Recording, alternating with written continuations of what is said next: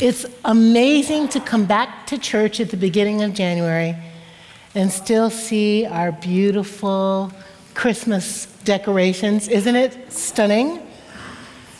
The stars twinkling, the wreaths wrapping us, still smelling a bit of pine. I'm glad the dead poinsettias are gone. but in, in Spanish speaking countries, they call this Dia del Tres Reyes, the Day of Three Kings.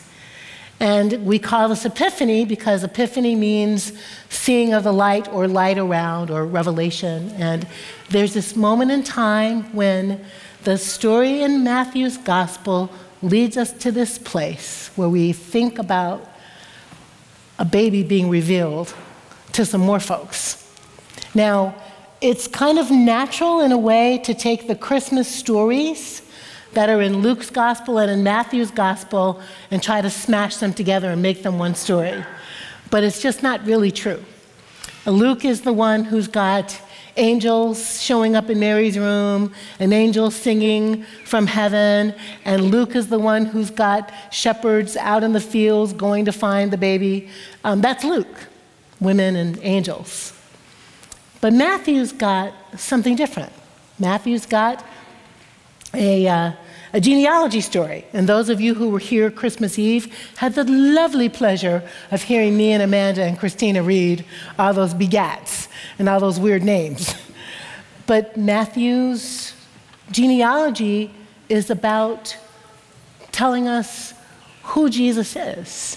You know, this baby, this one to be discovered, if you will, the one to be revealed, is born of a particular people in a particular time. They are Jewish people. It's a story that goes from Abraham being called out by God and told he's going to make a whole big nation with his old self, all the way to David, who's a bad king, tipping around on folks, making babies. Uh, true. But all the way from Abraham to David to Jesus, with lots of women in the story, Matthew tells the story to locate who it is. Then he continues in his gospel to talk about where he's from. Because Matthew wants to make sure that we understand that this is the promised Messiah. So, who he's from matters because the scripture said he's coming from Bethlehem. So Matthew wants to make sure we understand that though he was from Nazareth, which is in Galilee, which is in Palestine, all my friends who hate me to say, he from Palestine. He's from Palestine, from Nazareth in Galilee and Palestine, but moves to Bethlehem when being tax counted with his parents and is born there. Where he's from matters to Matthew because he's setting up a sermon that he's preaching through the whole gospel. And that sermon that he's preaching in the whole gospel is that this is a contest, a conflict between the kingdom of this world and the kingdom of our God. The kingdom of Herod and the kingdom uh, bequeathed to a little Palestinian Jewish baby by the God of Abraham, Isaac, Jacob, Sarah, Leah, Rachel.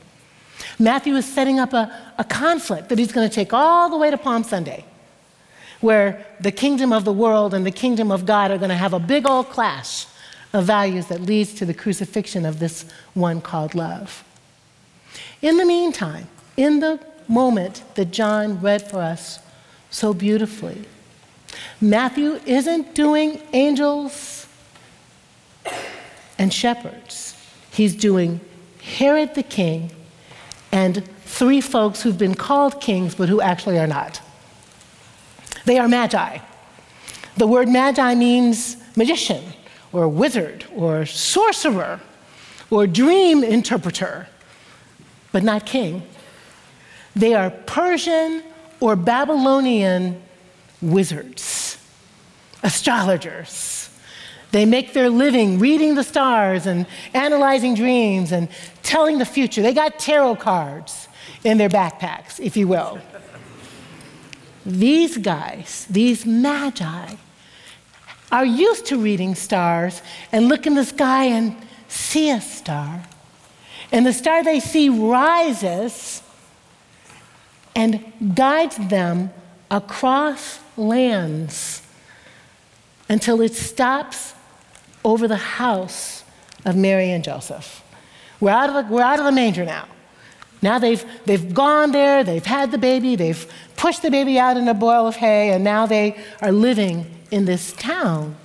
And these wizards from Persia travel across lands to get to this place where the star stops. Now, over all these centuries, um, scientists have tried to justify this story. You know, there was a, an asteroid, there was a, I don't know, whew, falling star, maybe even a UFO.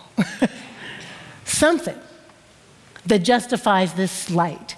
But Matthew isn't saying that, actually. Matthew's saying it's a miracle. It's a an unusual, miraculous moment because the star is not going from east to west like most stars do, like all of the stars do because of the way the earth turns. The star is going south to southwest. That doesn't happen. Matthew wants us to know. And this has happened and it's noteworthy. Now, why is it noteworthy? It's noteworthy because of the people who are looking, who are following the star. These are not Judean shepherds. They're not from the Jewish countryside. These are rich Persians, Babylonians from faraway lands who were on a mission to find something, something, something they had heard about, something they had seen about, something they had wondered about that they saw in the stars that caught their imagination, that leads them all the way to a town called Bethlehem and the house of Mary and Joseph and Jesus. Who, what are they looking for? Even by the time Matthew writes this gospel, which doesn't happen until about the last third of the first century, by that time, the, the stories, the, the, the, things that have been said by a disciple named Matthew are being captured by a writer named Matthew, maybe, a disciple of the disciple, Matthew. And there's already like a kind of desire to Christianize the story. what I mean by that is a little criticism of the sorcerers. You can kind of feel it. And the implication is those sorcerers, those Gentiles, those non Jewish folk, walked all the way, found stars and stars there, and then they found the baby Jesus, and sort of there's a sense that they converted or something. But they didn't. That's not what happened. What happened is that they were looking for something, and the question, the existential angst, the, the desire they had for love or, or light or healing or hope or something magical, they happened to find in that place. And they found it in the place, and their desires, their yearnings were answered, but they didn't change their stuff. Like they didn't stop being Persian wizards, is what I'm trying to say. They remained magic doers with tarot cards and spells. They stayed outside of the frame, even as they found the answer to the question. You hear the text, they go, they see the baby, they give the baby gifts, they give homage to the baby, and they go back home, they go back along their way. They don't show up at Herod to tell him where the kid lives, they just go back home. There's nothing really in the story that tells us that suddenly they became saved, sanctified, and filled with the Holy Ghost. That's what I'm trying to say. Are you with me? They, they didn't suddenly become Jewish and get circumcised, nor did they suddenly become Christian and go, oh, and be filled and speak tongues. No, they just were wizards. they came as wizards and they left as wizards. They came as magicians and they left as musicians. But this thing that they wanted, they found it. I like to think that they were transformed in the finding, in the seeking. They were looking for the baby, and they found the baby.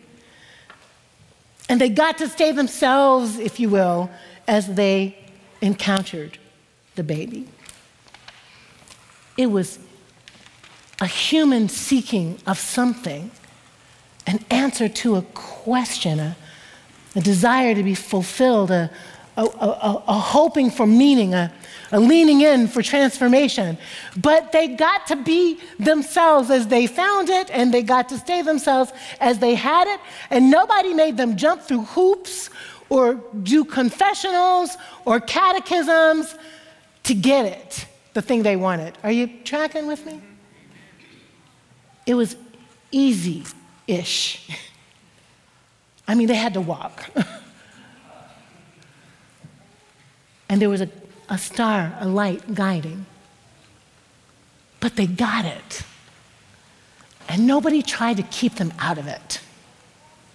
Nobody tried to tell them they weren't good enough for it, holy enough to have it, Jesus enough to get it um, confess the right confessions enough to be worthy of it. They just got to have it because the light led them there. So it's a new year and a new day, and I, you know, was drinking wine and eating cheese in Paris. Amen. Amen. But yet and still thinking about you because I love you. And it's like that. And I was thinking, what is our New Year call? I don't know why my hair is doing that. What is our New Year resolution? What's our New Year intention? And I was thinking that our New Year intention is grounded in the last couple of things we did last year.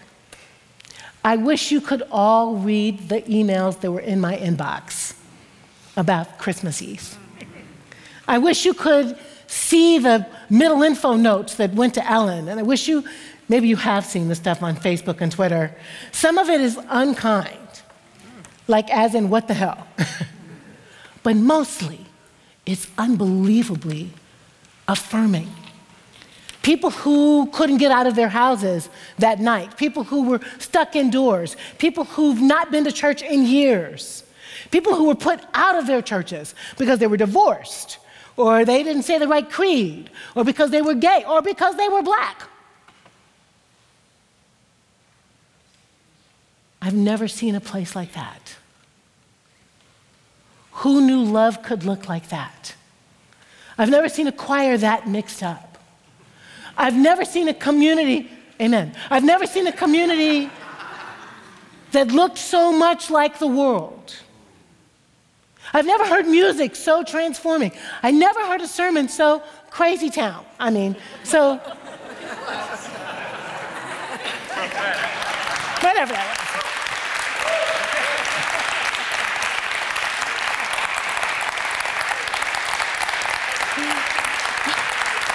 I never heard that.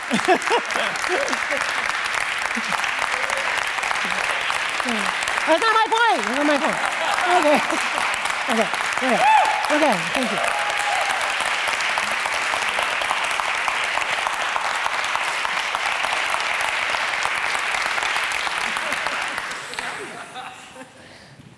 I never heard it said so simply that that was love in the manger.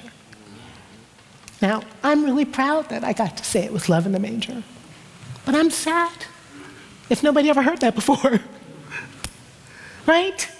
I'm proud that we got to say that's a brown Palestinian, la la la, all the things about the baby. But I'm sad for anybody who doesn't know that that's true.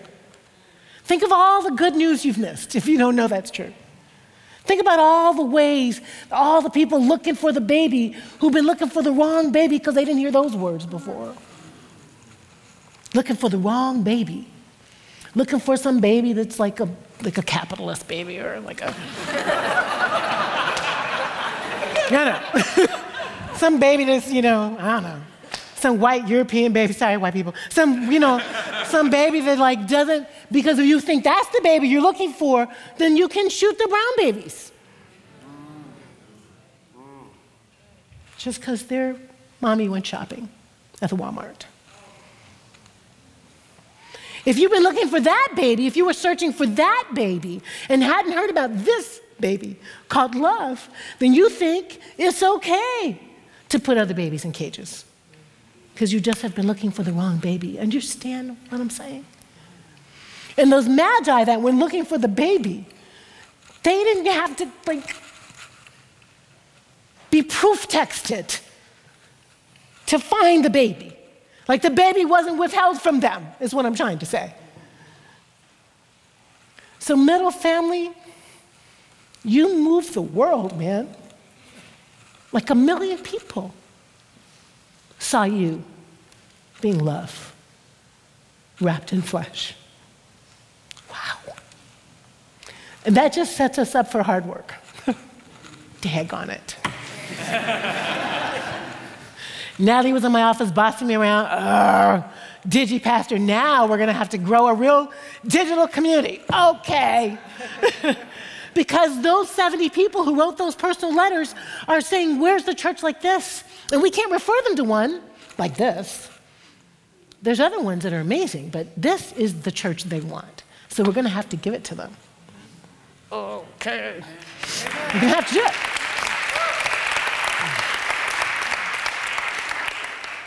This is the kind, they want to be able to pray. They want to be able to sing. They want to be able to do activism. They want to know this God of love. They are looking for what the Magi were looking for, and we have to help them find it. Somebody say, mm-hmm. mm-hmm. So this is not like the first sermon, huh, Branch and Tammy?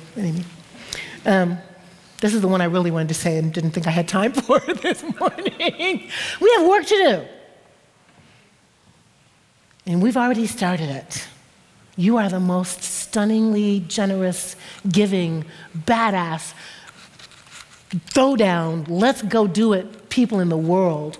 And one thing I need, two things, three things I want you to do. three things I want you to do. One thing I want you to do is anybody who didn't see the CBS show, I want you to share the links with them. That's just easy evangelism. And what I mean by that is not converting people to anything except love. Just that's a conversion. You with that? Look at this love. It's right there on the website. You don't have to think. Just boom, boom, boom, boom, boom, and love. Go to track six and see glory. You know, just love. Okay? Can you do it? I don't feel convinced by you. Yes. Okay. Yes. Okay, good. Two, like us. I'm undercutting Natalie's talk. But like us, all the places. I don't know the places Instagram, Facebook, Twitter, like us. So then we send something in the world, you can send it in the world. And we're promising to send more theological stuff in the world, not just activism stuff in the world, but theological stuff in the world. That's Natalie bossing me around too this morning. But like, this is why. This is why. The Magi weren't kings, they were wizards, and God made space for the wizards. Do you see what I'm saying? God wasn't against astrology. Who said that God was against astrology? But some real good down home theology so we can teach people how to love from a place of biblical strength. Okay? Because the other Jesus that they're putting in the world, they're putting out in the name of the Bible. So we want to put the counter narrative of the love God in the context of the Bible. Are you with that? And the third thing I want you to do is to bring friends to church. We're crowded, so it can feel like there's not room. But see, there's room today. Because people at home, honey. so I want you to think about bringing people to church who need to find this place. My neighbor's at church today. My new colleague Rod's at church today. Who needs to come and find this place? Can you do that? Okay. Those are the three things for you to help them who are seeking the baby to find the baby. And what will you do for you? You are a student of the Holy One. I don't know that 15 minutes for me on Sunday morning is enough. It's good. But I wonder what else we can do together for us to be more studying the Holy. Will you think about that with us? Will you help Amanda think about that? Will you help Bertrand think about that? Will you help me and Derek? Will you help us think about that? You don't have to tell me today, but I want you to tell me how we're going to study love together.